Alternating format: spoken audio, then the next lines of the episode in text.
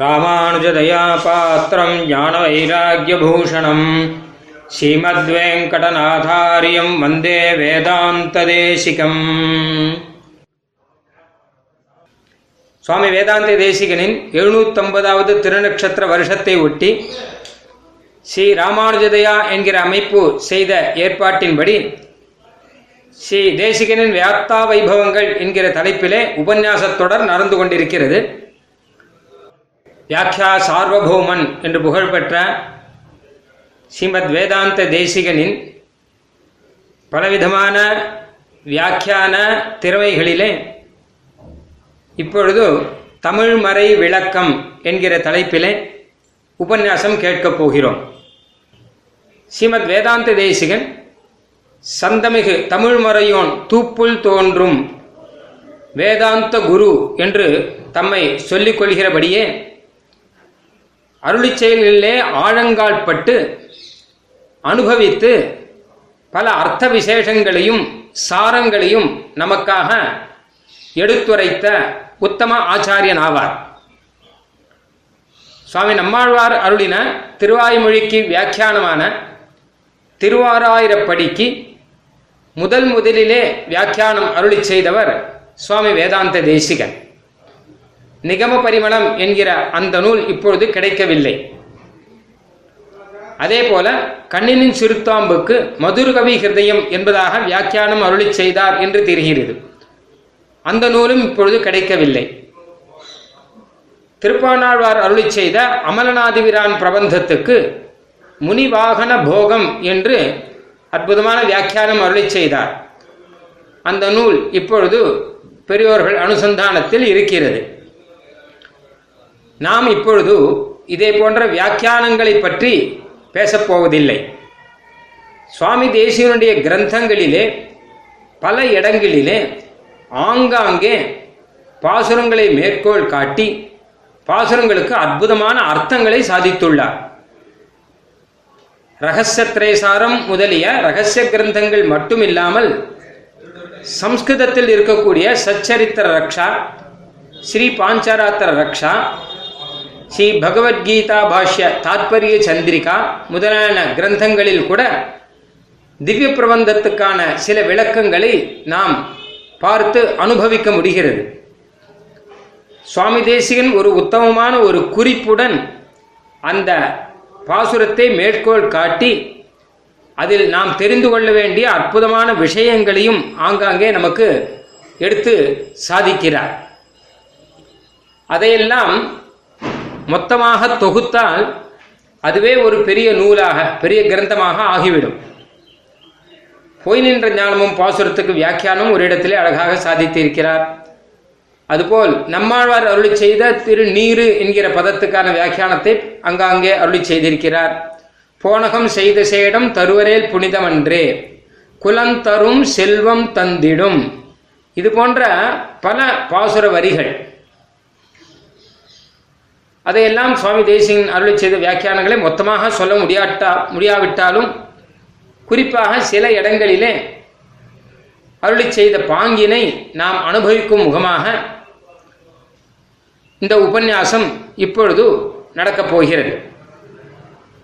ஆழ்வார்கள் திருவுள்ளத்தையும் அதற்கேற்ப சுவாமி ராமானுஜர் வியாக்கியானம் அருளி செய்த திருவுள்ளத்தையும் அடியொற்றி அதை சிறிதும் பிறழாமல் அந்த நெறியை காட்டிக் கொடுத்த பெருமை சுவாமி வேதாந்த தேசியனுக்கு சேரும். அதனால்தான் வாழி அவன் மாறன் மறையும் ராமானுஜன் பாஷ்யமும் தேரும்படி உரைக்கும் சீர் என்பதாக சுவாமி தேசியன் அருளி செய்யும் அந்த வியாக்கியான வைபவத்துக்கு ஒரு பல்லாண்டு பாடுகிறார்கள் பெரியோர்கள். அது மட்டும் இல்லாமல் செஞ்சொல் தமிழ்மறைகள் தெளிந்துரைப்போன் வாழியே.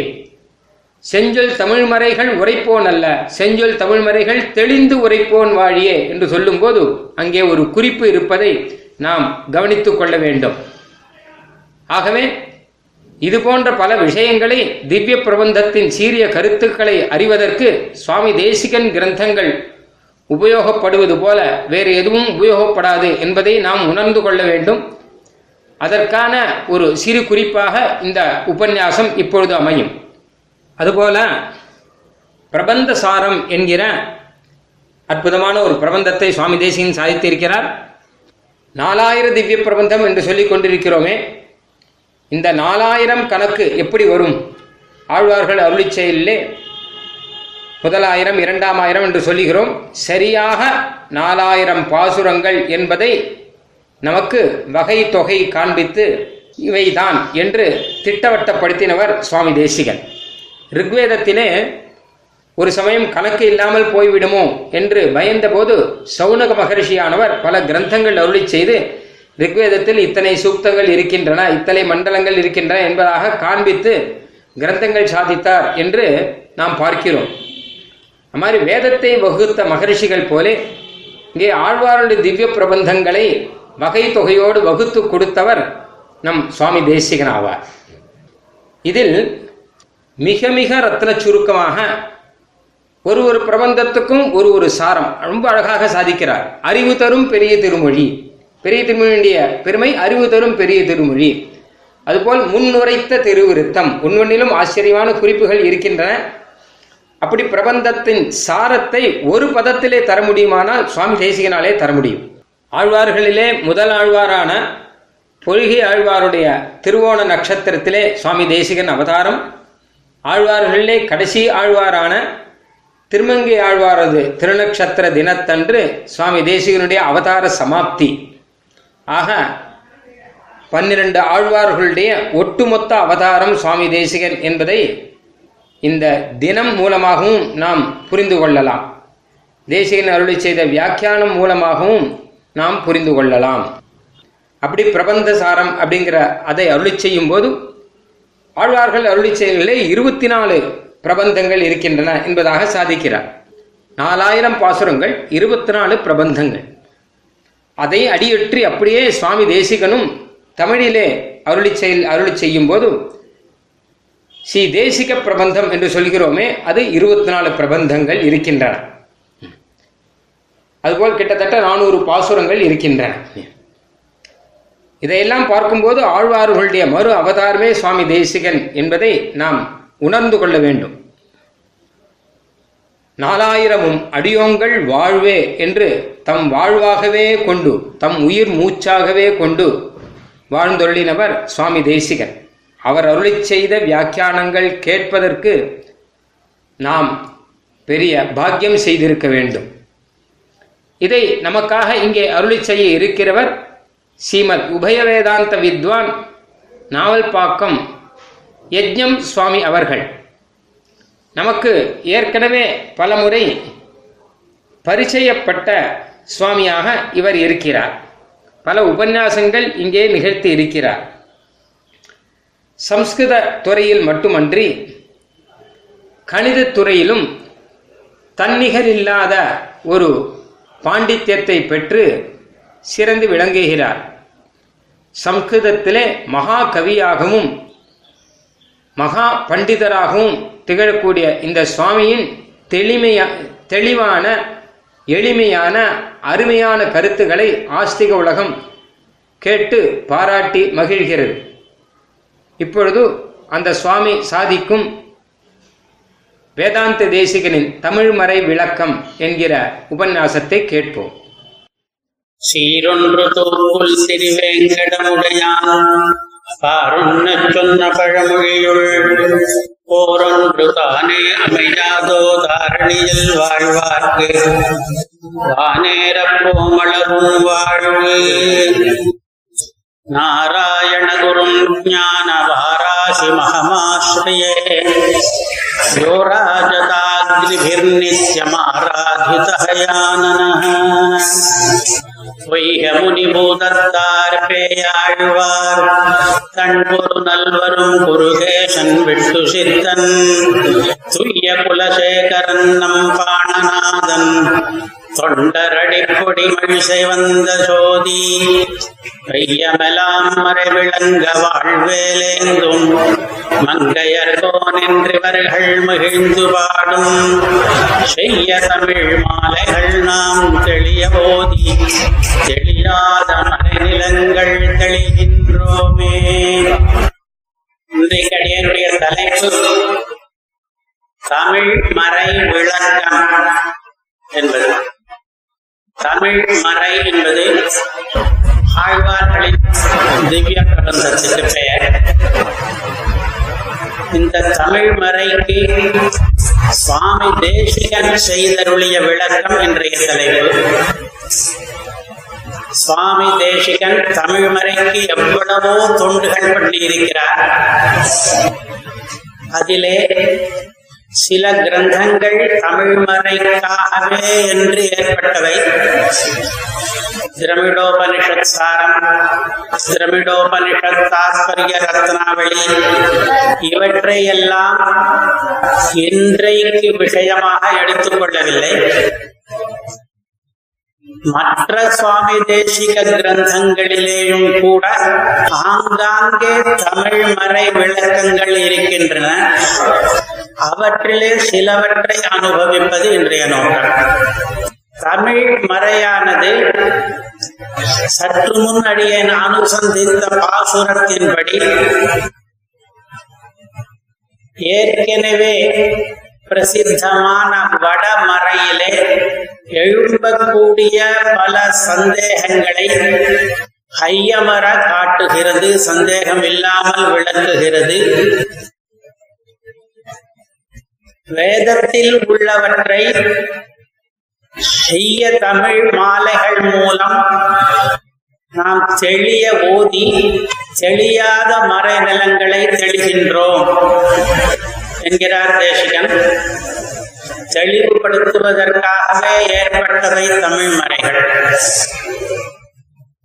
ஆனாலும் கூட இந்த தமிழ் மறைகளிலேயும் சில சில இடங்களில் தெளிவு இல்லாமல் இருப்பதாலே சுவாமி தேசிகன் சில சில கிரந்தங்களிலே அங்கே தெளியாத நிலங்களை தெளிவுபடுத்துகிறார். அதனால் அவருடைய வாழ் திருநாமத்திலே ஒரு வரி வருகிறது. செஞ்சொல் தமிழ் மறைகள் தெளிந்துரைப்போன் வாழியே என்று. செஞ்சொல் தமிழ் மறைகளை உரைத்தவர்கள் ஆழ்வார்கள். அவற்றை தெளிந்து உரைத்தவர் சுவாமி தேசிகன். அதிலே சம்சயங்கள் வராதபடியாக அவற்றை கற்பித்தவர். இது தமிழ் மொழியிலே இருக்கிற காரணத்தினாலே சம்சயங்கள் வருவதற்கு வாய்ப்புகள் குறைவு என்று சொல்ல முடியாது. ஏனென்றால் இன்றைக்கு வழக்காறிலே நாம் பேசுகிற தமிழ் மொழியானது சில ஆயிரம் ஆண்டுகளுக்கு முன் ஆழ்வார்கள் கையாண்ட தமிழ் மொழியிலிருந்து சிறிது வேறுபட்டிருக்கிறது. சில பதங்களுக்கு தமிழிலும் சரி சம்ஸ்கிருதத்திலும் சரி சில ஆயிரம் வருஷங்களுக்கு முன் இருந்த அர்த்தங்கள் வேறு இப்போது இருக்கிற அர்த்தங்கள் வேறு. உதாரணமாக தொல்லை என்று ஒரு பதம். தமிழிலே தொல்லை என்பது இன்றைக்கு உபதிரவம் என்ற அர்த்தத்திலே கையாளப்படுகிறது. ஆனால் இதென்ன தொல்லையா போச்சு? இதுக்கு முன்னே வேற அர்த்தமா? தொல்லை என்றால் பிராச்சீனமான என்று அர்த்தம். தொல்லை நான் மறை என்றால் மிகவும் பண்டை காலத்தை சேர்ந்ததான சதுர்வேதம் என்று அர்த்தம். ஆழ்வார் பாசுரங்களிலே தொல்லை என்கிற பதம் பலமுறை வந்தாலும் எல்லா இடங்களிலேயுமே தொல்லை என்பதற்கு பிராச்சீனம் என்றுதான் அர்த்தம். ஓரிடத்தில் கூட உபதிரவம் என்ற அர்த்தம் ஆழ்வார் பாசனங்களிலே இல்லை. ஆனால் மற்ற கிரந்தங்களிலே உண்டு. தொல்லை என்பதற்கு இரண்டு அர்த்தங்களும் உண்டு. பிராச்சீனமான ஹிம்சிக்கிற என்ற இரண்டு அர்த்தங்களும் உண்டு. ஆனால் திவ்ய பிரபந்தத்திலே பிராச்சீனமான என்ற ஒரு அர்த்தம் மட்டுமே.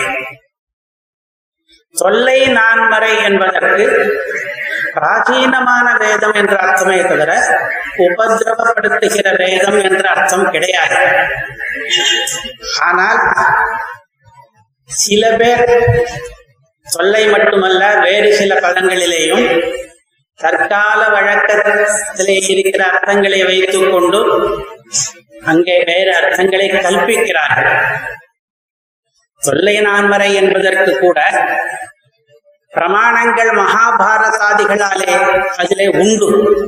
வேதமானது கிளேசாவகம் வேத கல்வி சிரம சாத்தியம் என்று பிரமாணங்கள் உண்டு. அதனாலே தொல்லை நான்மறை என்பதற்கு நமக்கு உபதிரவம் தருகிற நான்மறை என்று சொன்னால் என்ன என்று தற்காலத்திலே கேட்பார் உண்டோ அது நல்ல கருத்திலே சொன்னால் அது மிகவும் சிரமமான காரியம் என்று சொன்னால் கேட்கலாம். ஆனால் கூட ஆழ்வாருக்கு அந்த அபிசந்தி கிடையாது. தொல்லை என்றால் பிராச்சீனா என்றுதான் அர்த்தம். இன்னும் ஒருபடி மேலே போய் வேதம் எதிர்வேத ஆரம்பத்திலேயே விஷயத்வோர்ஜேத்வா பாஜவஸ்தா என்று இருக்கிறது. விஷயத்வோர்ஜேத்வா என்று ஆரம்பித்த உடனேயே வாய் அவஸ்தை. நம்முடைய வாய்க்கு தொல்லை ஏற்படுகிறது என்று இந்த மாதிரியாக பேசுவது ஏதோ ஹாஸ்யத்துக்கு மட்டும் இருக்கலாம். தொல்லை நான்வரை என்றால் அவஸ்தை தருகிற வேதம் என்கிறது. சில பிரமாணங்களின் மூலம் மோதலிக்கலாம் ஆனாலும் கூட பிராச்சீனம் என்ற அர்த்தம்தான் ஆழ்வாருடைய அபிமதமான அர்த்தம். அதுபோல இன்னும் சில பதங்கள் இருக்கின்றன. பதங்களுக்கென்றே சில சரித்திரங்கள் உண்டு சில பதங்கள் இந்த ஆயிரம் வருஷத்திலே சொன்னால் அது வேற அர்த்தம் வேறொரு மில்லனியத்திலே வேறொரு ஆயிரம் ஆண்டிலே அதை சொன்னால் அந்த பத அதே பதத்திற்கு வேற அர்த்தம். அப்படி உண்டு.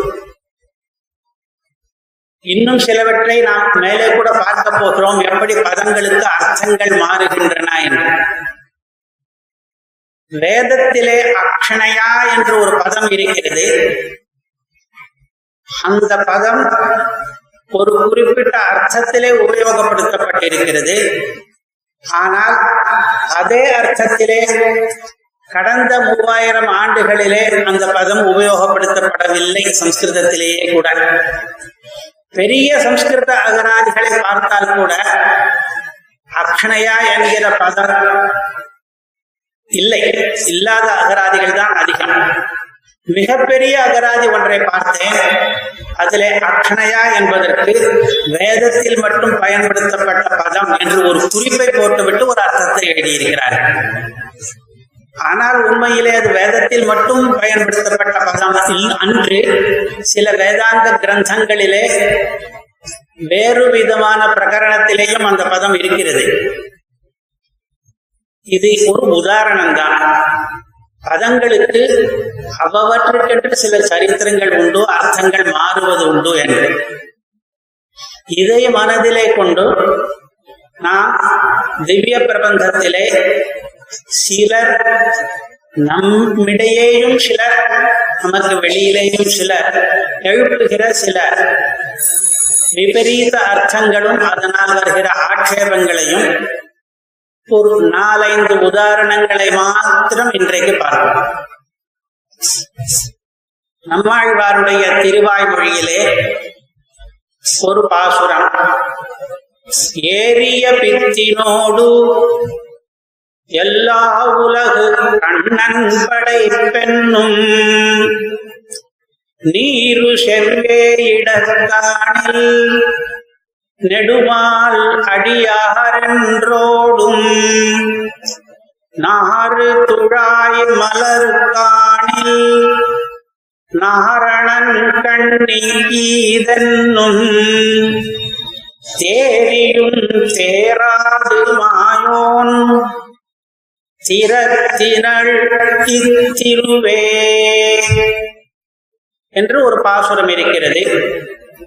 இதிலே இரண்டாவது வரி நம்முடைய சர்ச்சைக்கு விஷயமான வரி நீரு செவ்வேடற்காணில் நெடுமால் அடியார் என்று ஓடும். இந்த பதிகம் மொத்தம் அதாவது இந்த திருவாய்மொழி மொத்தம் பராங்குஷ நாயகியானவள் பகவானிடம் ஏற்பட்ட காதல் பெருந்தாலே காதல் முதிர்ந்ததாலே பித்து பிடித்தவள் போல் ஆகிவிட்டாள். மண்ணை இருந்து துழாவி வாமனன் மண்ணிதுவென்னும் எந்த வஸ்துவை பார்த்தாலும் அதிலே பகவத் சம்பந்தம் தான் அவளுக்கு தெரிகிறது. அதன் மூலமாக பகவானை தான் நினைத்துக் கொள்கிறாள். அந்த அளவுக்கு காதல் உணர்ச்சி உன்மாதாவஸ்தையை அடைந்து விட்டது என்று சொல்ல வருகிற பாசுரம் இது இந்த திருவாய்மொழி. அதிலே ஒருவரி நின்ற குன்றத்தினை நோக்கி நெடுமாலே வாவென்று பூவும். உயரமாக ஒரு மலை இருந்ததானால் அவளுக்கு அந்த மலை மலையாக தெரியாமல் அங்கே பகவான் நின்று கொண்டிருக்கிறான் என்று தோன்றும். அதனாலே நெடுமாலே இங்கே வா என்று இவள் கூவாள் அந்த மாதிரியான பித்து நிலை பிடித்த நாயகியானவள் பண்ணுகிற காரியங்களிலே ஒன்று நீரு செவ்வே இடத்தானில் நெடுமால் அடியாரென்று ஓடும் யாராவது ஒருவர் நீரு செவ்வே இட்டு கொண்டு வந்தால் இவர் பாகவதர் திருமாலடியார் என்று சொல்லி அவர் பின்னால் ஓடுவாள் வணங்குவதற்கு. அந்த இடத்திலே நீரு செவ்வே இடுவது என்றால் என்ன என்பது சர்ச்சை நீரு என்கிற பதத்துக்கு என்ன அர்த்தம்? இன்றைய வழக்கிலே திருநீரு என்று விபூதிக்கு பெயர். நீரு என்றால் சாம்பல் என்று அர்த்தம்.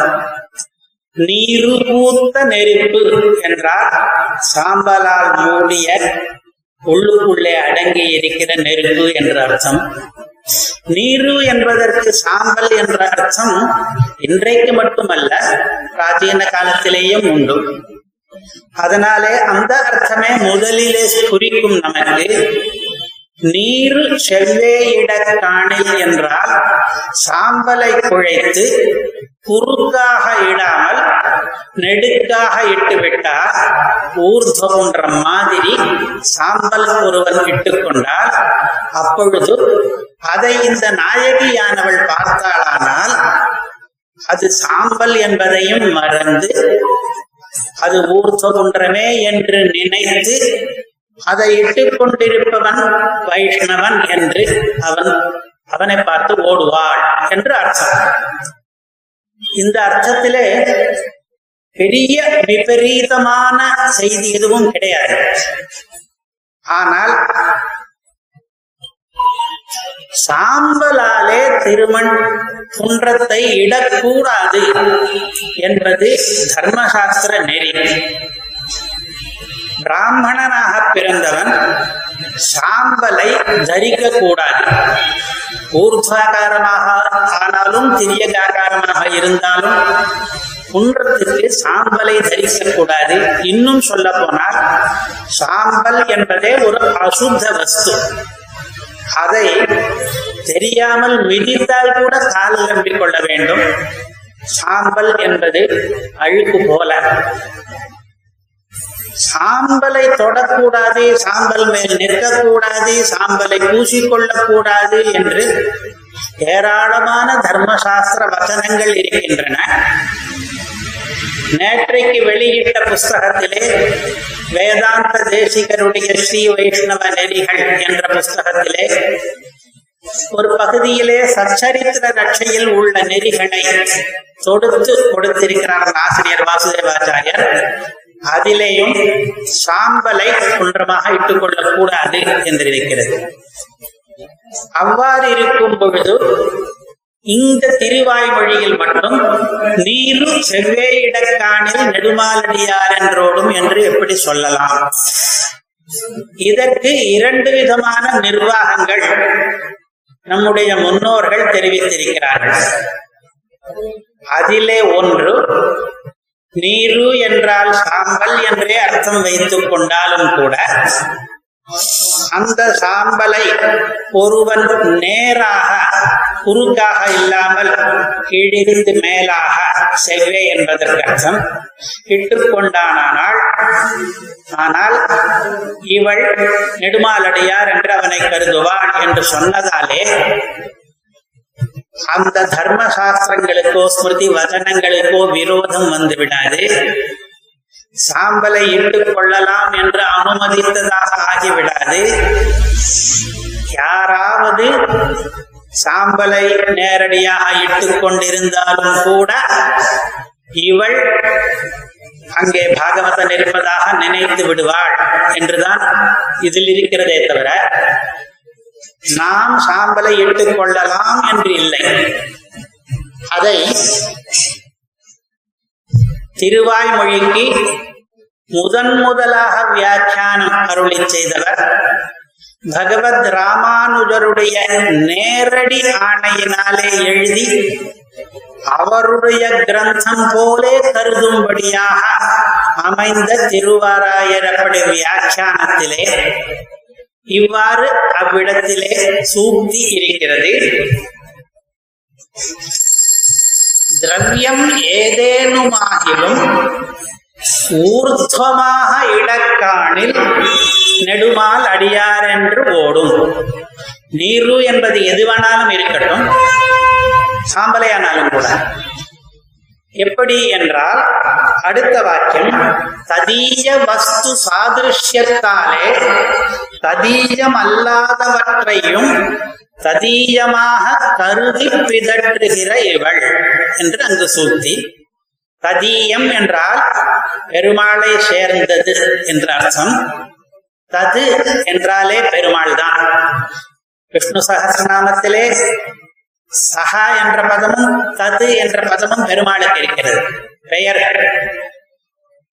ததீயம் என்றால் அவனை சேர்ந்தவர்கள் பாகவதர்கள் வைஷ்ணவர்கள். நாம் இன்றைக்கு ததீயாராதனம் என்று சொல்கிறோமே அந்த இடத்தில் கூட ததீயர் என்றால் பாகவதர்கள் வைஷ்ணவர்கள் என்றுதான் அர்த்தம். அவர்களை ஆராதிப்பதுதான் ததீயாராதனம் என்பது. ததீயம் அல்லாத ஒரு வஸ்துவை சாம்பல் போன்றதை பகவத் சம் பகவானுக்கென்று ஏற்படாத வஸ்துவை ததீயமாக கருதி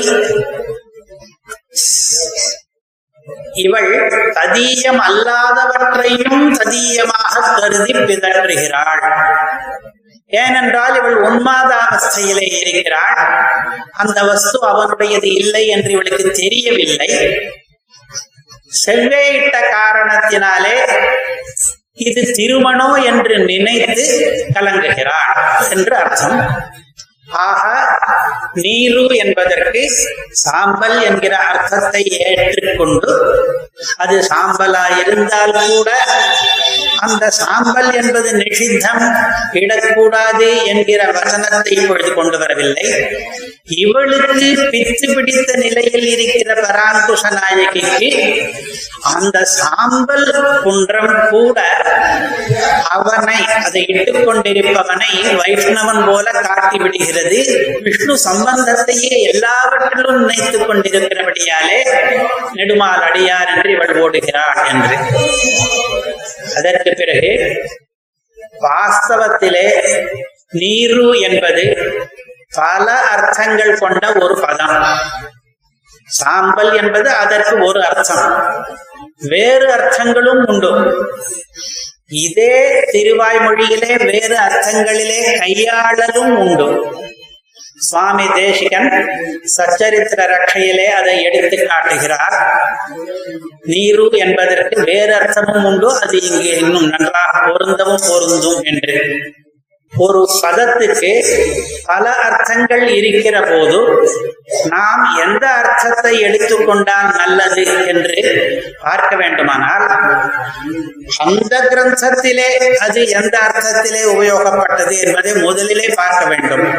ஆராய்ச்சி நோக்கோடு பார்ப்பவர்கள் நமக்கு எந்த அர்த்தம் முதலில் புரிகிறது என்பதை பார்க்க மாட்டார்கள். அது பிராச்சீனமான கிரந்தம் பல ஆயிரம் வருஷங்களுக்கு முன்னே எழுதின கிரந்தம். அந்த கிரந்தத்திலே வேறு இடங்களிலே இதே பதம் என்ன அர்த்தத்திலே கையாளப்பட்டிருக்கிறது என்று பார்த்தால்தான் அன்றைய வழக்கு எப்படி என்று தெரியும்.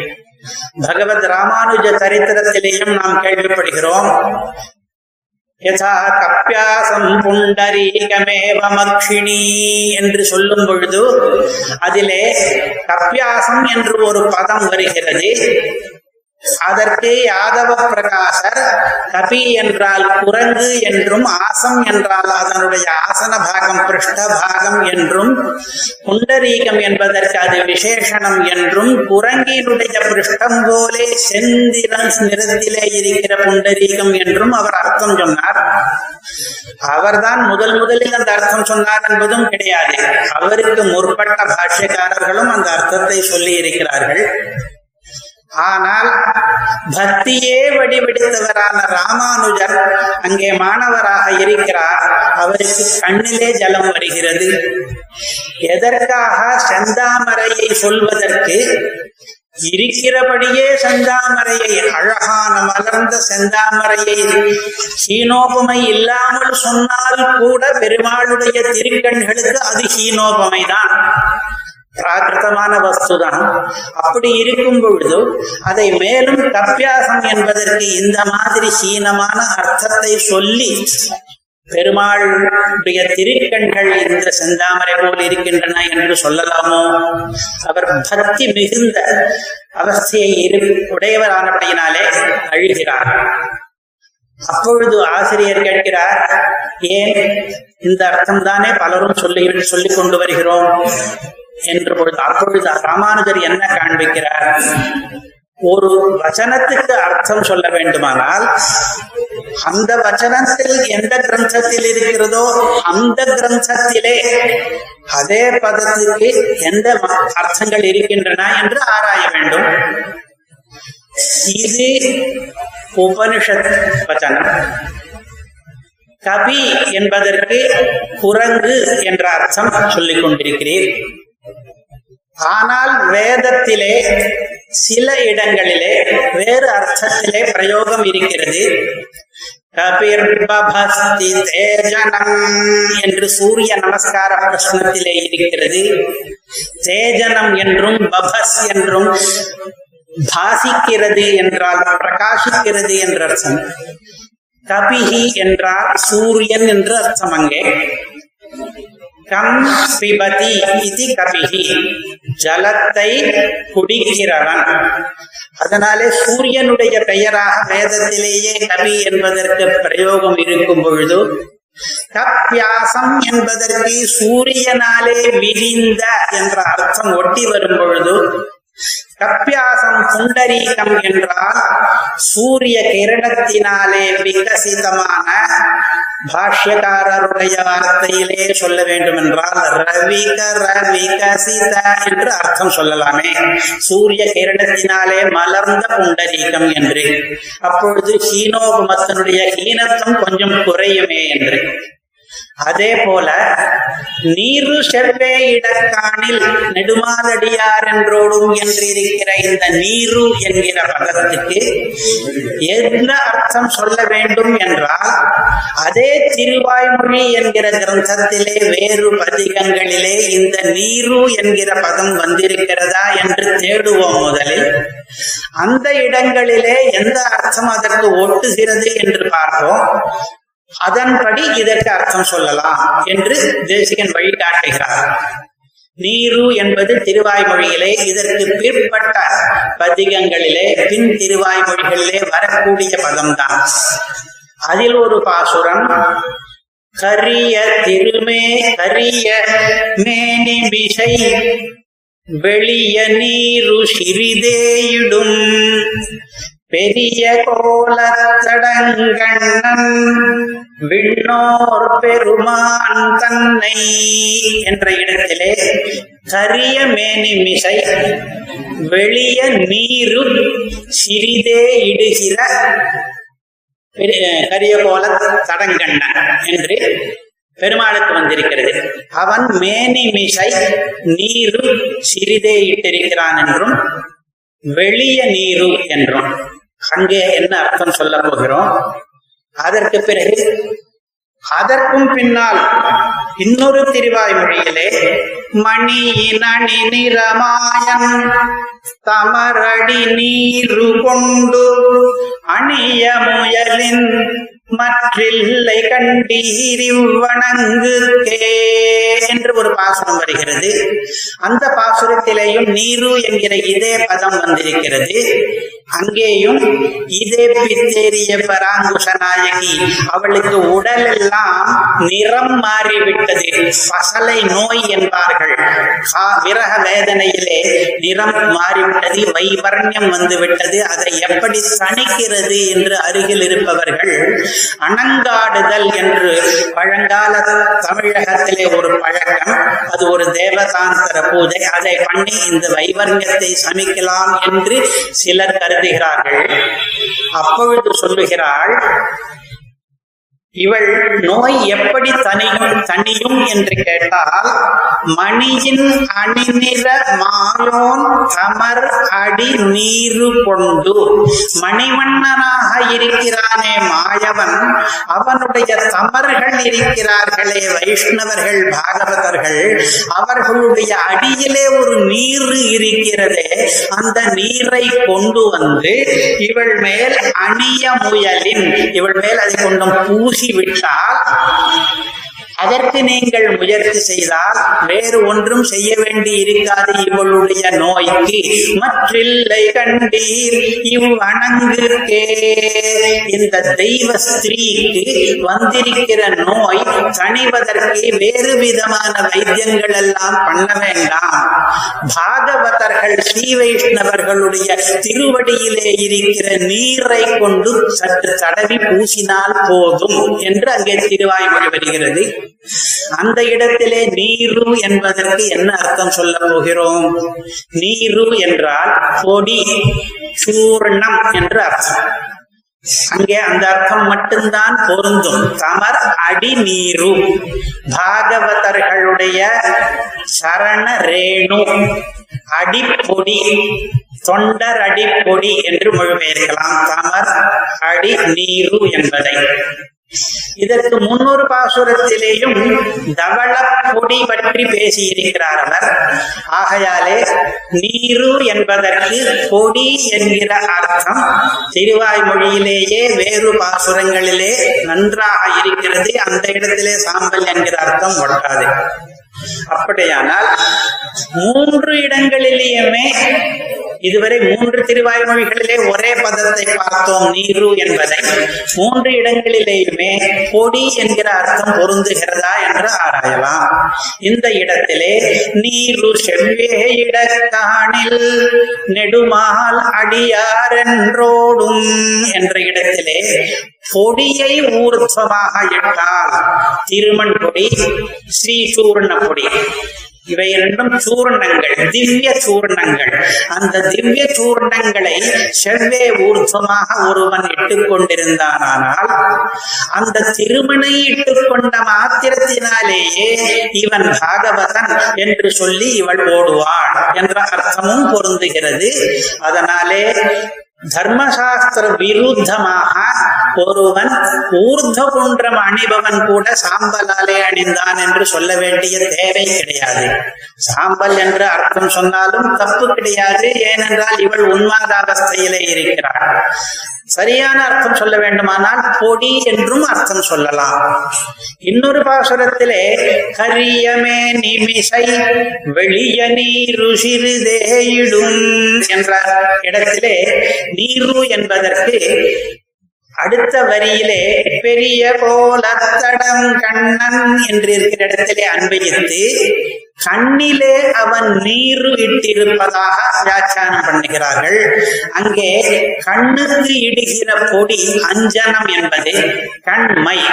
ஆனால் வழக்கமாக கருப்பான அஞ்சனத்தை தானே கண்ணிலே அணிவோம்.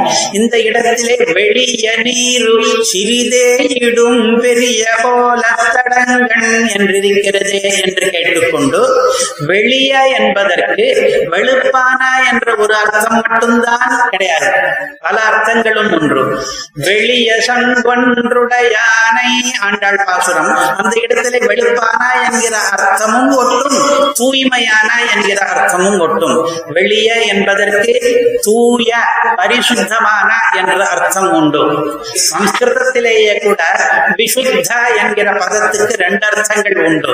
பரிசுத்தமான என்று ஒரு அர்த்தம் வெளுப்பானா என்று இன்னொரு அர்த்தம். இந்த இரண்டு அர்த்தங்களை வைத்து வைத்துக் கொண்டு வார்த்தை வேடிக்கைகளையும் சுவாமி தேசிகனே கூட பண்ணினதுண்டு சிலேஷாலங்காரமாக அதே போல இங்கே வெளிய நீரு சிறிதே இடும் என்றால் பரிசுத்தமான அஞ்சனத்தை கொஞ்சமாக கண்ணில் அலங்காரமாக தடவி கொண்டிருக்கிற விண்ணோர் பிரான் என்று அர்த்தம் சொல்லலாம் என்றாகிறது இவ்வாறாக நீரு என்ற பதத்துக்கு பிறர் சொல்லும் அர்த்தத்தை வைத்துக் கொண்டு அந்த அர்த்தம் ஏற்க தயார்தான் இருந்தாலும் அதனாலே சாம்பல் இட்டுக் கொள்ளலாம் வைஷ்ணவர்கள் என்று சொன்னது தவறே என்றாகிறது. அதை விளக்கும் பொழுது சமரடி நீரு என்ற பதத்தை பத கோவையை திருவாய்மொழியிலே பார்த்தோம். அதற்கு தொண்டர் அடி போடி என்று அர்த்தம் சொன்னோம். அந்த அர்த்தம் மட்டும்தான் அங்கே ஒட்டி வருகிற அர்த்தம்.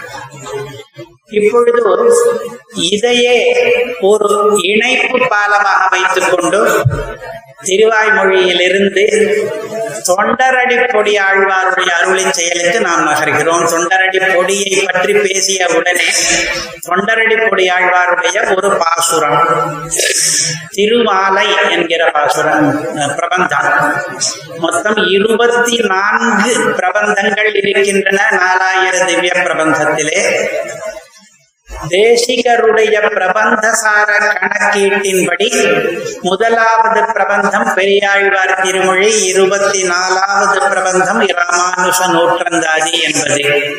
தேசிகனுடைய கணக்கீடு என்று சொல்வதற்கு காரணம் வேறு விதமான கணக்கீடும் அந்த கணக்கீட்டின்படி புத்தக பதிப்புகளும் நிறைய இருக்கின்றன. ஆனால் பிரபந்த சாரத்திலே முதலாவது பெரியாழ்வார் திருமொழி என்பது கடைசியானது ராமானுசன் நூற்றந்தாதி என்பது. அந்த இருபத்தி நாலும் அடியோங்கள் வாழ்வே என்கிறார் அவர். அந்த இருபத்தி நாலிலே ஒன்றான திருமாலை என்பது நித்யானுசந்தானத்திலே சேராவிட்டாலும் கூட மிகவும் பூர்வர்களாலே ஆதிருத்தமான பிரபந்தம். மிகவும் நம்முடைய நெஞ்சை உருக்குகிற பிரபந்தம். மிகவும் முக்கியமான திவ்ய பிரபந்தம் என்று திருமாலை அறியாதான் பெருமாளை அறியாதான் என்று ஒரு வசனம் வரும் அளவுக்கு அதனுடைய முக்கியத்துவம் நம்மவர்களாலே பேசப்படுகிறது. அந்த திருமாலை என்கிற பிரபந்தத்திலே ஒரு பாசுரம் வானுளார் அறியலகா வானவாயன்பராகில் தேனுளாம் துளபமாலை. கண்ணியாய் என்பராகில் ஊனமாயினகள் செய்யும் ஊனகாரர்களோடும் ஊனகாரர்களேனும் ஓனகம் செய்த சேடம் தருவரேல் புனிதமன்றே என்று ஒரு பாசுரம். இந்த பாசுரம் திருமால் திருநாம சங்கீர்த்தனத்தை சிறப்பிப்பதற்காக வந்த பாசுரம். பெருமாளுடைய திவ்ய நாமங்களை எவராவது கீர்த்திப்பாரானால் அவர் மிகவும் உயர்ந்தவர் என்பதை சொல்ல வந்தது. திருநாமங்களிலே வானுளார் அரியலாகாவானவா என்று ஒரு திருநாமம் விண்ணவர்கள் கூட முழுதாக புரிந்து கொள்ள முடியாத தேவனே என்று அர்த்தம். இரண்டாவதாக தேன் உலாம் துளவ தேன் உலாவுகிற திருத்துழாய் மாலையை தரித்தவனே என்று ஒரு திருநாமம். இப்படியெல்லாம் பகவன் நாமாக்களை சங்கீர்த்தனம் பண்ணுகிறவர்கள் மிகவும் உயர்ந்தவர்கள் ஆகிவிடுகிற காரணத்தினாலே அந்த நாம சங்கீர்த்தன மகாத்மியத்தாலே அவர்கள் வேறு தப்பு காரியங்கள் பண்ணினாலும் ஊனமாயினகள் செய்யும் ஊனகாரர்கள் ஏ- ஊனகாரகர்களேனும் ஊனம் என்றால் இழி செயல் தாழ்ந்த செயல் அவற்றை செய்கிறவர் ஊனகாரகர்கள் தாழ்ந்த செயல்களை பண்ணுவிப்பவர்கள். தானும் செய்து பிறரையும் பண்ணுவிப்பவர்களாக இருந்தால் கூட அவர்களுடைய தொழில் ஈன தொழிலாக இருந்தாலும் கூட அவர்களுடைய நடத்தையிலே தாழ்வுகள் இருந்தாலும் கூட அவர்கள் உயர்ந்தவர்களே நாம சங்கீர்த்தனத்தினுடைய பெருமையினாலே. அதனாலே அவர்கள் போனகம் செய்த சேடம் தருவரேல் அவர்கள் சாப்பிட்ட பிறகு மீதியை கொடுத்தார்களானால் புனிதமன்றே. அது மிகவும் பவித்திரமானதல்லவா? என்று திருமாலையிலே தொண்டரடிப்பொடி ஆழ்வார் கேட்கிறார். நாம சங்கீர்த்தனத்துக்கு அவ்வளவு பெருமை உண்டு என்று அவருடைய அபிப்பிராயம். இதிலே சிலர் சற்று அதிவாதம் பண்ணி மிகைப்படுத்தி புவனகம் செய்த சேடம் தருவது என்றால் தான் சாப்பிட்ட எச்சிலை மீதியை தந்தார்களானால் அந்த எச்சிலையும் கூட அது பாகவதர்களுடைய உச்சிஷ்டமாக இருக்கிற காரணத்தினாலே பவித்திரமாகிறது என்று அர்த்தம் சொன்னார்கள். இதைவிட விபரீதமாக எவ்வளவோ அர்த்தங்களை சொன்னவர்களும் உண்டு. தேசிகனே சில பிரகிருதிகளுக்கு விபரீத அர்த்தங்கள் தோன்றத்தான் தோன்றும் என்றார் அந்யதா மந்த புத்தீனாம் பிரதிபாதி துராத்மனாம் குதர்க்க வியாழ குதர்க்கவியாளதஷ்டானாம் விப்ராந்தேந்திரியவாஜினாம் தேசிகர் ஸ்ரீரங்கத்திலே வாழ்ந்து வந்த காலத்திலேயே சில பிரமாண வச்சனங்களுக்கு திவ்ய பிரபந்த வச்சனங்கள் உள்பட சற்று மிகைப்படுத்தி அதற்கேற்ப ஆச்சாரங்களிலேயும் மாறுதல் பண்ணி அது பாகவத மகிமையினாலே அதெல்லாம் சரியாகிவிடும் என்று சொல்லிக் கொண்டிருந்த காலத்திலே ரகசிய திரயசாரம் அவதரித்தது. அதிலே இப்பொழுது நாம் சொன்ன இந்த ஸ்லோகத்தை இது தேசகனுடைய ஸ்லோகம் அல்ல இது இதிகாச சமுச்சயம் என்று பிராச்சீன மகர்ஷி ஸ்லோகம். அந்த மகர்ஷி ஸ்லோகத்தை எடுத்து காண்பித்து தேசிகன் அதை அர்த்தம் சொல்கிறார் ஒரு பிரகரணத்திலே. அதனுடைய அர்த்தம் அந்யதா வேறு விதமாக பிரதிபாதி தோன்றுகிறது. நமக்கு எதிர் வாதாடுபவர்கள் அவர்கள் பாகவதர்களுக்கு எந்த ஆச்சாரமும் வேண்டியதில்லை என்று வாதாடுகிறார்கள். அவர்கள் இந்த திருமாலை பாசுரம் முதலியவற்றையும் மேற்கோள் காட்டுகிறார்கள். எச்சில் சீட்டு இதெல்லாம் பாகவதேதர விஷயம். வைஷ்ணவர்கள் ஆகாதவர்கள் அதையெல்லாம் பார்க்க வேண்டும். பாகவதர்களுடைய ஸ்பரிசம் பாகவதர்களுடைய உச்சிஷ்டம் அதெல்லாம் நமக்கு எப்பொழுதும் சிறந்ததே என்று அதிவாதம் நடந்து வந்தது. ஆனால் சாஸ்திரம் எப்படி இடம் கொடுக்கும்? சாஸ்திரம் என்ன சொல்லுகிறது? உச்சிஷ்டமகுரோரவி என்று தன்னுடைய ஆச்சாரியன் ஒருவனை தவிர வேறு எவனுடைய உச்சிஷ்டமும் சாப்பிடக்கூடாது என்கிறது. எச்சில் ஆகார நியமத்திலே சாதை நல்லாசிரியன் முதல் தமையன் எச்சில் என்று எச்சிலுக்கு குருக்கள் மாத்திரம்தான் விதிவிலக்கு அந்த குரு என்பதற்கு தாதை தன்னுடைய சொந்த தகப்பன். நல்லாசிரியன் ஆச்சாரியன் முதல் சமயன் ஜேஷ்ட பிராதா இவர்களுடைய இவர்கள் எல்லாரும் குரு என்பதிலே அடங்கிவிட்டபடியாலே அந்த எச்சில் குருவனுடைய எச்சில் அங்கீகாரியம் பரவாயில்லை. ஆனால் அது தவிர வேறு எந்த எச்சிலும் நமக்கு கூடாது. சாஸ்திர நிஷேதம் இருக்கிறது என்று ஆகார நியமத்திலேயும் காண்பிக்கிறார். அப்படி இருக்கும் பொழுது ஒருவன் வைஷ்ணவனாக இருக்கிறான் பாகவதனாக இருக்கிறான் அதனாலே பிரகிருஷ்டனாக இருக்கிறான். அவன் நாம சங்கீர்த்தனங்களை நம்மை விட அதிகமாக பண்ணுகிறான் என்ற காரணத்தினாலே இந்த பிரமாண வசனங்களை மீறி அவன் அவனுடைய எச்சிலை நாம் உண்ணுவது கூடாது.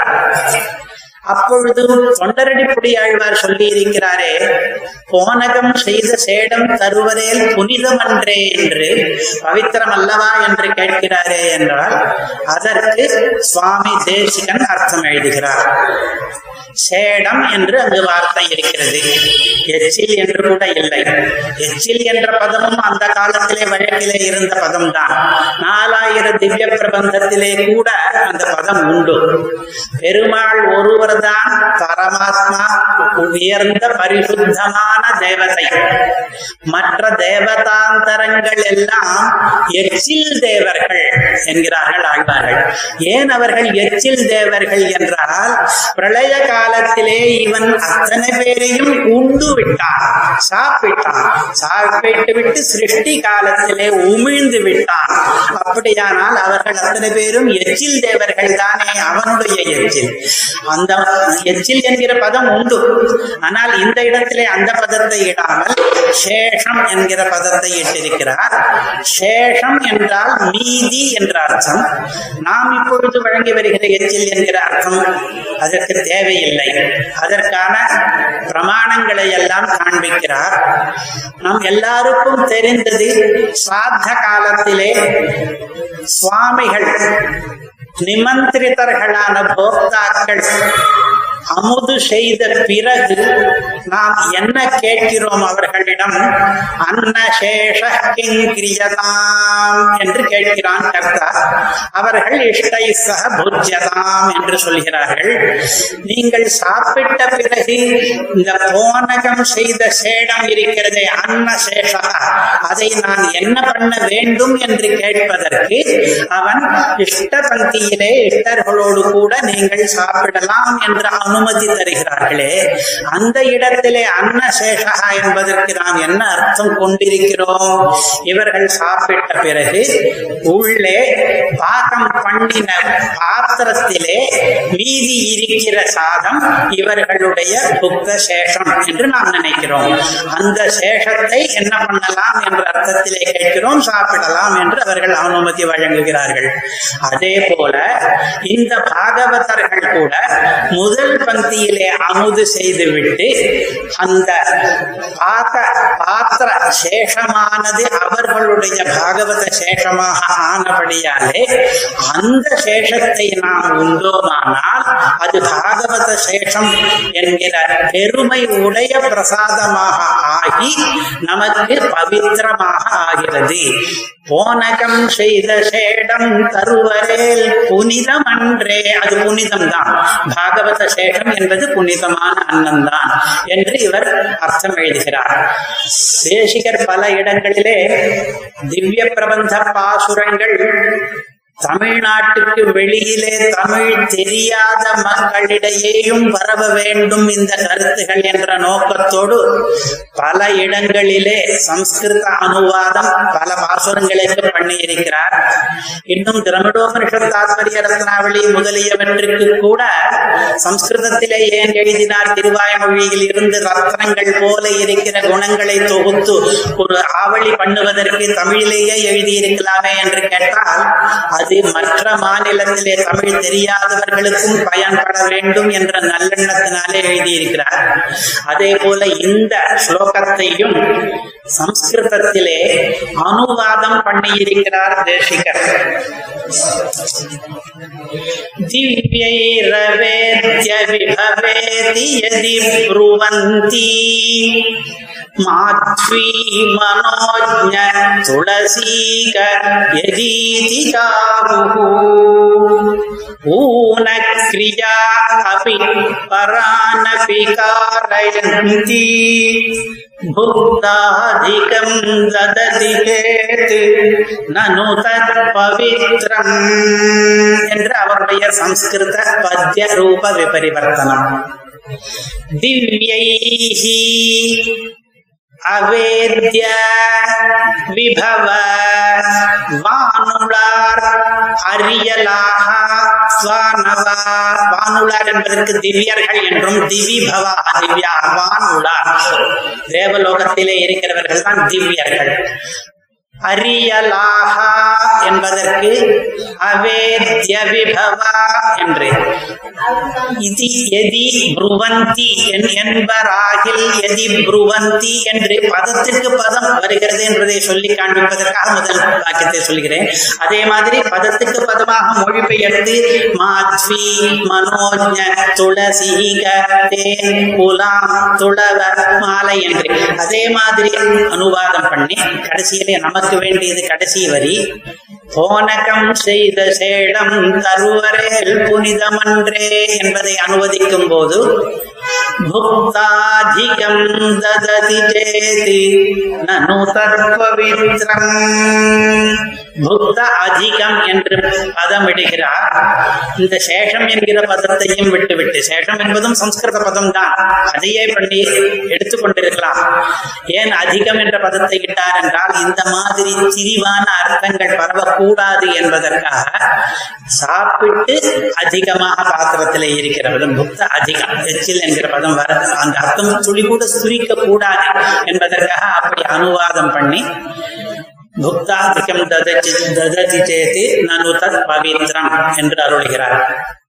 இப்பொழுது திருவாய்மொழியிலே நீரு என்கிற ஒரு பதமும் திருமாலையிலே சேடம் என்கிற ஒரு பதமும் விபரீத அர்த்தங்களை தர்மசாஸ்திர விருத்தமான அர்த்தங்களை சில பேருக்கு துர்மதிகளுக்கு தருகிற காரணத்தினாலே தேசிகன் இவ்வளவு தூரமாக சொல்ல வேண்டியிருந்தது. அதனுடைய சரியான அர்த்தம் என்ன என்பதை. இதே மாதிரி ஒரு விசாரம் குலம் என்கிற ஒரு பதத்திலேயும் வருகிறது. குலம் தரும் செல்வம் தந்திடும். அடியார் படு துயராயினவெல்லாம் நிலந்தரம் செய்யும் நீள் விசும்பருளும். அருளொடு பெருநிலமளிக்கும். வலந்தரும் மற்றும் தந்திடும். பெற்ற தாயினுமாயின செய்யும். நலம் தரும் சொல்லை நான் கண்டு கொண்டேன் நாராயணா நாமம் நாராயணா என்கிற நாமத்தை ஒருவன் சங்கீர்த்தித்தால் அவனுக்கு ஏராளமான பலன்கள் விளையும். முதலிலே அது நல்ல குலத்தை தரும். இரண்டாவது அது செல்வத்தை தரும். மூன்றாவது படு துயர் ஆயினவெல்லாம் நிலந்தரம் செய்யும். தரைமட்டமாக்கிவிடும் நமக்கு வந்திருக்கிற துக்க சமூகங்களை எல்லாம் நீழ்விசும்பு அருளும் மோட்சத்தை கொடுக்கும். வானுலகத்தை தரும் என்று அடுக்கிக் கொண்டே போகிறார் திருமங்கையாழ்வார். பெரிய திருமொழியிலே முதல் பதிகம் அஷ்டாட்சர பிரபாவத்தை சொல்ல வந்த பதிகம் அல்லது நாராயண நாம கீர்த்தன பிரபாவத்தை சொல்ல வந்த பதிகம். இது பிரசித்தமான பாசுரம் குலம் தரும் என்று. இதிலே கொஞ்சம் சிறிது அதிவாதம் பண்ணினால்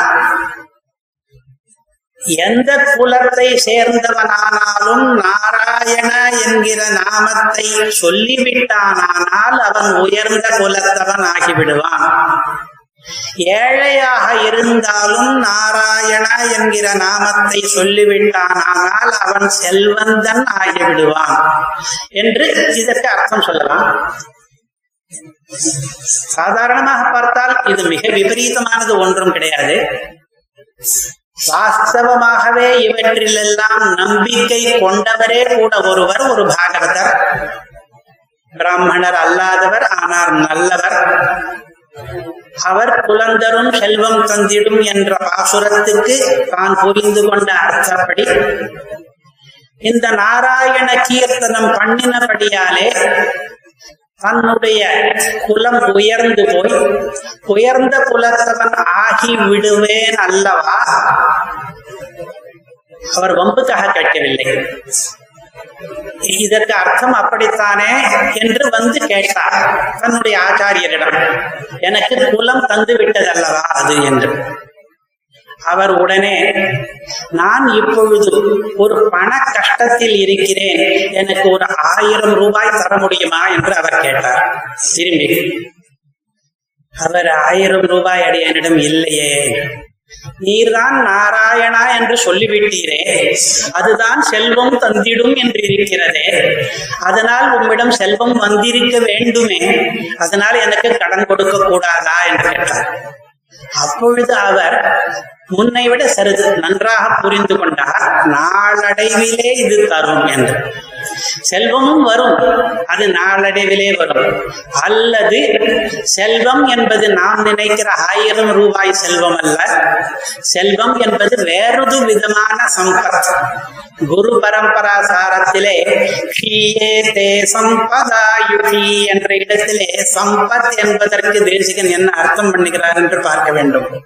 செல்வம் என்பது அதுவே செல்வம். அந்த செல்வம் வரத்தான் வரும். நாம் நினைக்கிற இந்த லோக வழக்கத்திலே இருக்கிற செல்வம் என்று அர்த்தம் இல்லை என்றாவது கொள்ள வேண்டும். ஆனால் சில பேர் வரம்பு மீறி பாகவதர்களுக்குள்ளே ஜாதி வியவஸ்தைகளை பார்க்க கூடாது என்பதற்கு பிரமாணமாக இந்த திருவங்கை ஆழ்வாருடைய பாசுரத்தை காட்டி இது குலம் தரும். வாஸ்தவமாகவே வைஷ்ணவ பாகவதர்கள் எல்லாரும் உத்கிருஷ்ட குலத்தவர்கள் என்று ஒப்புக்கொள்ள வேண்டும் என்றார். அதை ஒப்புக்கொள்ளுகிறோம். அவர்கள் உத்கிருஷ்டர்கள் தான் அவர்கள் உத்கிருஷ்ட குலத்தவர்கள் தான் ஆனால் இந்த அதிவாதம் தேசிகனுடைய காலத்திலே பண்ணின சில பேர் சொன்ன அர்த்தம் தான் வேறு. உத்கர்ஷம் என்பதை எல்லாரும் ஒத்துக்கொள்கிறோம். அவர்கள் மேம்பட்டவர்கள் தான் குலத்தாலும் மேம்பட்டவர்கள் தான் அதற்கு நீங்கள் என்ன கருத்து கொண்டிருக்கிறீர்கள் என்றால் தேசிகனோடு வாதுக்கு வந்தவர்கள் அவர்கள் வேறு கருத்திலே குலம் தரும் என்று சொன்னார்கள். அப்பொழுது தேசிகன் என்ன சொன்னார்? இவர் விளக்குகிற பாங்கு ஒரு நல்ல மாதிரியாக இருக்கும். அபியுக்தர்கள் இவரிடம் விபரீதார்த்தம் சொல்லிக் கொண்டிருக்கிறவர்கள் கூட மிகவும் மதிக்கிற அபியுக்தர்கள். அவர்களுடைய ஆச்சாரிய பிராச்சாரியர்கள் இந்த புலந்தரும் என்கிற பாட்டுக்கு அர்த்தம் எழுதி வைத்திருக்கிறார்கள். பரமகாருணிகரான பெரியவாச்சான் பிள்ளை என்று சொல்லப்படுபவர் இந்த புலம் தரும் என்பதற்கு என்ன அர்த்தம் எழுதினார் என்பதை தேசிகன் அனுவதித்தார். அனுவதித்து அதை ஆமோதித்து ஏற்று அதை தன்னுடைய கிரந்தத்திலேயும் மேற்கோள் காட்டினார். இப்பொழுது நாம் பார்க்க போகிற வரி பெரியவாச்சான் பிள்ளையினுடையது. ஜன்மத்தால் விருத்தத்தால் குறைந்தான் ஒருத்தனுக்கு. பகவத் சம்பந்தம் உண்டானால் அவனை இவை உடையான் ஒருத்தன். தாழ நினைக்க பூச வேண்டும்படியாயிற்று பகவத் பிரபாவம் இருக்கும்படி. பகவானுடைய பிரபாவம் எவ்வளவு உயர்ந்தது என்றால் எவனாவது பகவத் சம்பந்தம் ஏற்படுத்தி கொண்டானால் நாம சங்கீர்த்தன சங்கீர்த்தனாதிகள் மூலமாக. அவன் ஜன்மத்தாலோ விருத்தத்தாலோ விருத்தம் என்றால் நடத்தை ஜன்மம் என்றால் பிறவி. பிறவியாலோ நடத்தையாலோ குறைந்தவனாக இருந்தாலும் கூட இந்த பகவத் சம்பந்தம் உண்டான மாத்திரத்தாலேயே அவனை நாம் தாழ நினைக்க கூடாது. அவனுக்கு தர வேண்டிய மதிப்பை பகவத் சம்பந்தம் உள்ளவனுக்கெல்லாம் எந்த மதிப்பை தர வேண்டுமோ? அதை தரத்தான் வேண்டும் அவனை தாழ்வாக நினைக்க கூடாது என்று அர்த்தம் எழுதினார். இந்த அர்த்தத்திலே விப்ரதிபத்தி கிடையாது. எல்லாரும் இந்த அர்த்தத்தை தான் சொல்லுகிறோம். அவனை தாழ நினைக்க கூடாது அதற்கு மேலே ஒரு வாக்கியம் எழுதினார் அவர்.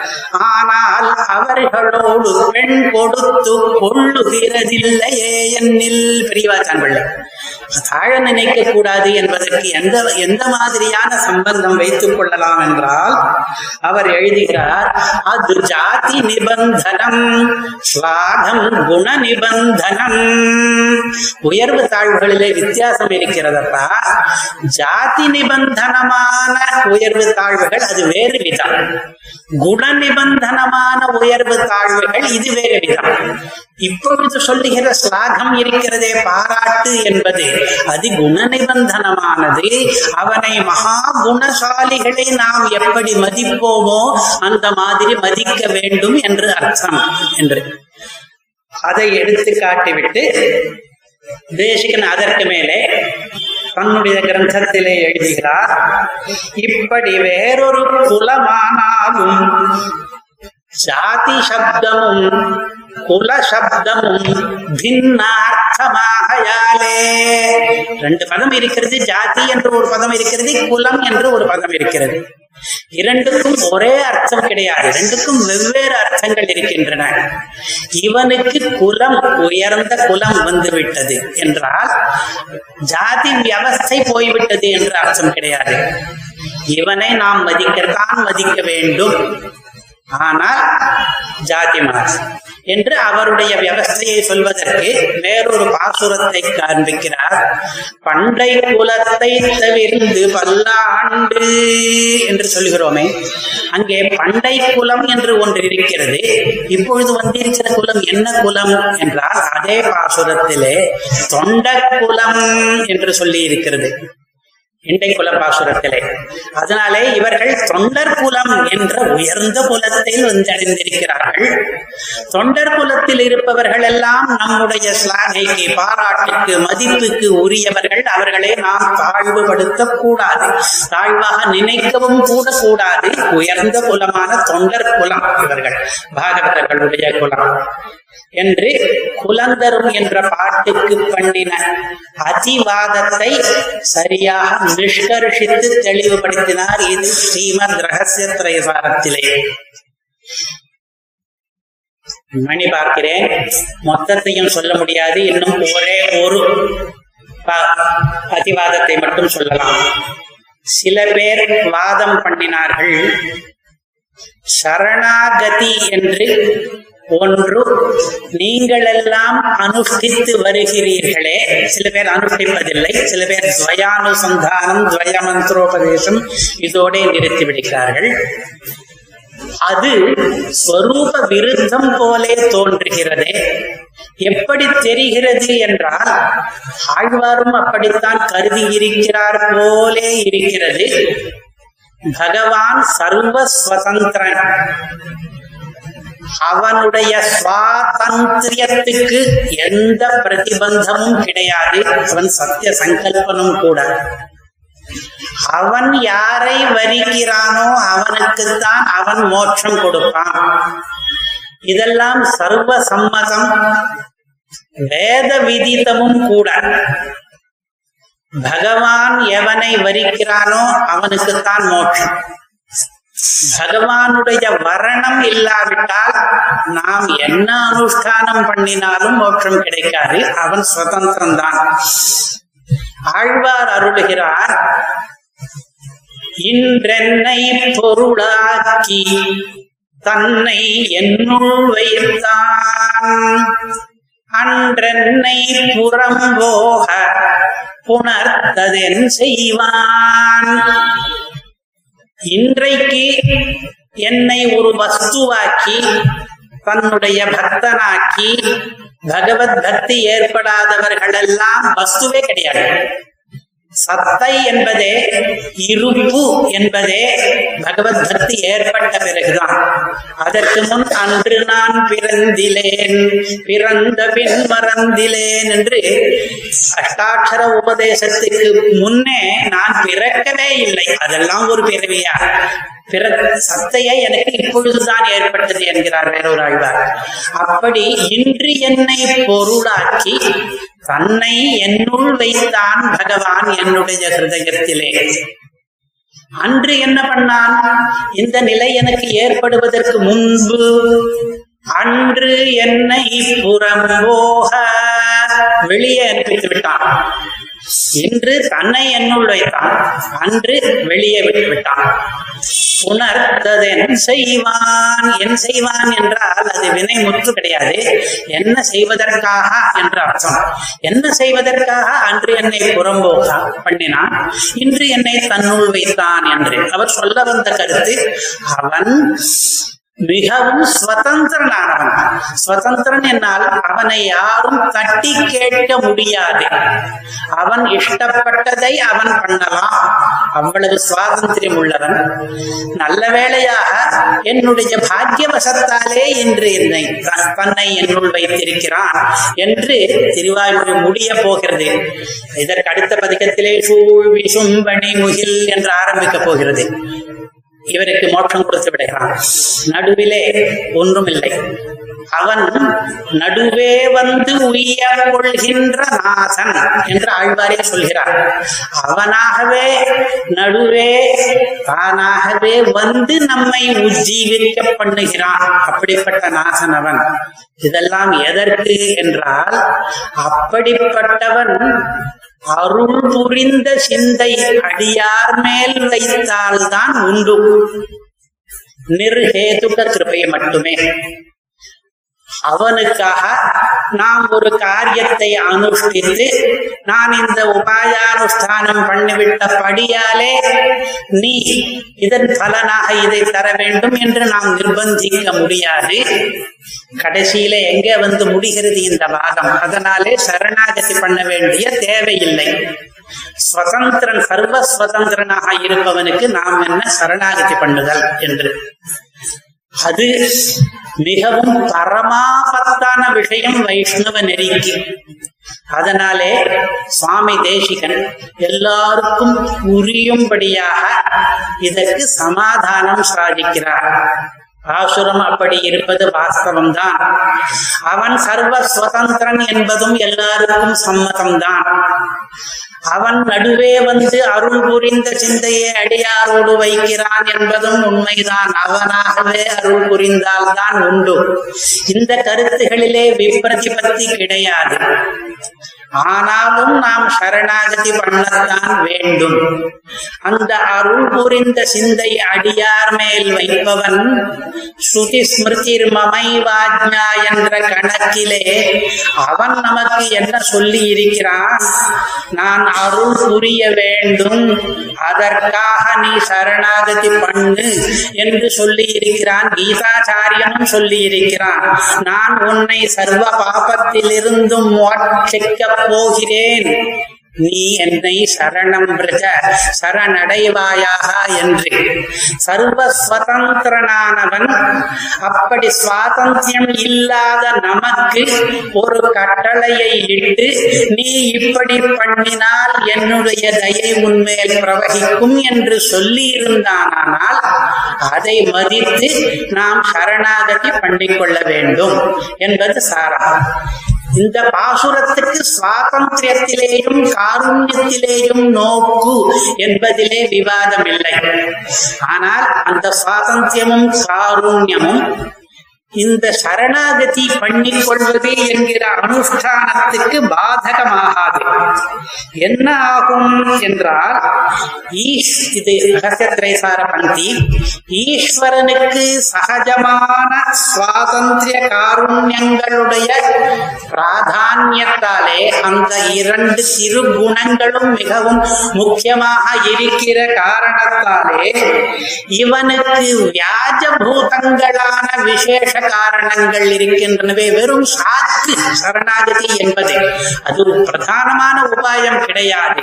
இந்த விசேஷ காரணங்களை அனாதரித்து அவன் பண்டென்னை பரான்முகன் ஆகுகைக்கும் இன்றென்னை அபிமுகன் ஆக்குகைக்கும் உன்னுடைய சுவாதந்திரியமும் கிருபையும் காரணம் என்று இந்த பாசுரத்திலே சொல்லுகிறான். ஆனால் இதனுடைய பரமார்த்தம் என்ன என்றால் இந்த சேதனனை அவன் சம்சாரத்தில் தள்ளும் பொழுது தன்னுடைய லீலோபகரணமாக ஆக்குகிறான் லீலைக்கு கருவியாக ஆக்கிக் கொள்கிறான். இதே சேதனனை அவன் மோட்சத்திற்கு இட்டு கொண்டு போகும் பொழுது இவனை போகோபகரணமாக ஆக்குகிறான். தன்னுடைய போகத்துக்கு உபகரணமாக ஆக்கிக் கொள்கிறான் இப்படி லீலோபகரணமாக்கும் பொழுது அவனுடைய சுவாதந்திரியம் காரணமாகிறது. போகோபகரணமாக்கும் பொழுது அவனுடைய காருண்யம் பிரதான காரணமாகிறது. பிரதான காரணத்தோடு கூடவே சககாரி காரணமும் இருக்கிறது. இவனை லீலோபகரணமாக்கும் பொழுது இந்த சேதனனுடைய ஆஜ்ஞாதி லங்கனம் என்கிற பாபமானது கர்ம பிரவாகமானது சககாரி காரணமாகிறது. அதனாலே இவனை லீலோபகரணமாக சம்சாரத்திலே தள்ளுகிறான். இவனை போகோபகரணமாக்கும் பொழுது காருண்யம் தான் பிரதான காரணம் என்றாலும் அதற்கு சககாரி காரணமாக பிரதிபந்தகமான ஈஸ்வர நிகிரகத்தை சமிக்கும் விதமாக இவனுக்கு வசீகரண விசேஷங்கள் என்றும் வியாஜங்கள் சிலது பக்தி என்றும் சரணாகதி என்றும். இந்த சாக்குகள் அங்கே சககாரி காரணங்கள். இந்த சககாரி காரணங்களை வைத்துக் கொண்டு தன்னுடைய பிரதான காரணமான காருண்யம் வழியாக இவனுக்கு மோட்சத்தை தருகிறான் என்று நிர்வகிக்க வேண்டும். உபாயானுஷ்டானம் வேண்டாம் என்று சொல்லக்கூடா கூடாது. அந்த வியாஜங்களும் வேண்டும். அவை துணை காரணங்கள். முக்கிய முக்கிய காரணம் அவனுடைய கருணைதான் என்று.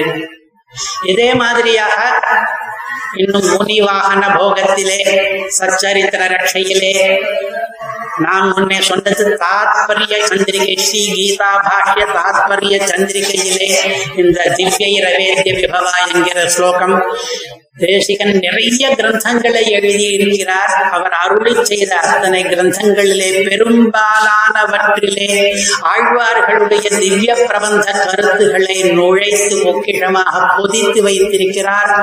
அவற்றுக்கு விபரீதமான குதிருஷ்டிகள் குதர்க்க வியாழ என்று பதம் அங்கே குதர்க்கம் பண்ணுகிறார்களே தர்க்கத்திலே கெட்ட தர்க்கம் பண்ணுகிறார்களே அந்த கெட்ட தர்க்கம் என்கிற பாம்பினாலே கடிக்கப்பட்ட கடிக்கப்பட்டவர்களாக ஏதோ பிதற்றுகிறார்கள் அவர்கள். ஏற்கனவே துஷ்டர்கள் இப்பொழுது பாம்பு கடித்த பிறகு தஷ்டர்கள். இப்படி துஷ்டர்கள் தஷ்டர்களாக போகும்போது இஷ்டமான அர்த்தங்களை எல்லாம் சொன்னால் கஷ்டம் வரும் என்று தேசிகனுடைய சூக்தி. இவ்வாறு தேசிகன் தமிழ் மறை விளக்கத்தை பல இடங்களிலே பண்ணி காண்பித்திருக்கிறார் என்று அடியேன் விண்ணப்பித்துக் கொண்டேன்.